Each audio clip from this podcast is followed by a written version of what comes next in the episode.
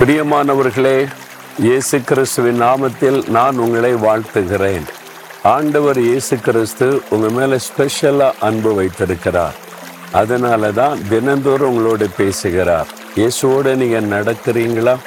ஆண்டவரோடு நீங்கள் நடந்தால் கரம் பிடித்து அழகாய் பேசி உங்களை உற்சாகப்படுத்தி நடத்துவார். அவர் என்ன பேசுவார்? ஒவ்வொரு நாளும் ஒவ்வொரு மாதிரி பேசுவார்.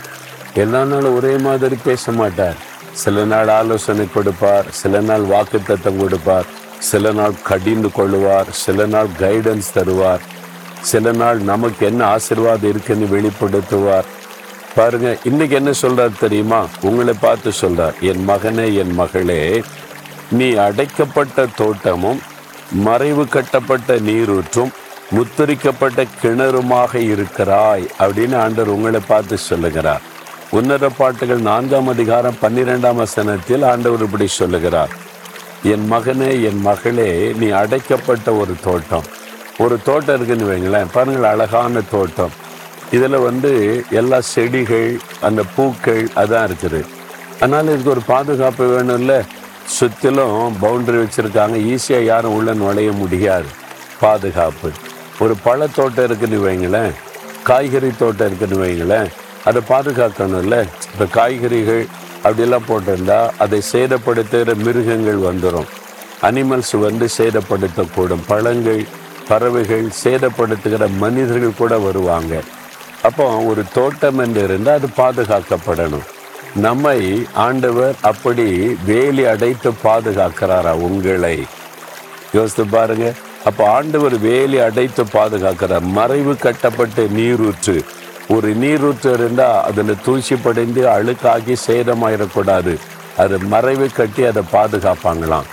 எதனால் இந்த வார்த்தை சொல்லுகிறார்? நான் உன்னை பாதுகாக்கிற தேவன் என்று ஆண்டவர் சொல்கிறார் நீங்கள் ஆண்டவருக்கு உங்களை ஒப்பு கொடுத்துட்டீங்கன்னா உங்களை பாதுகாக்க வேண்டிய பொறுப்பு அவருடையது.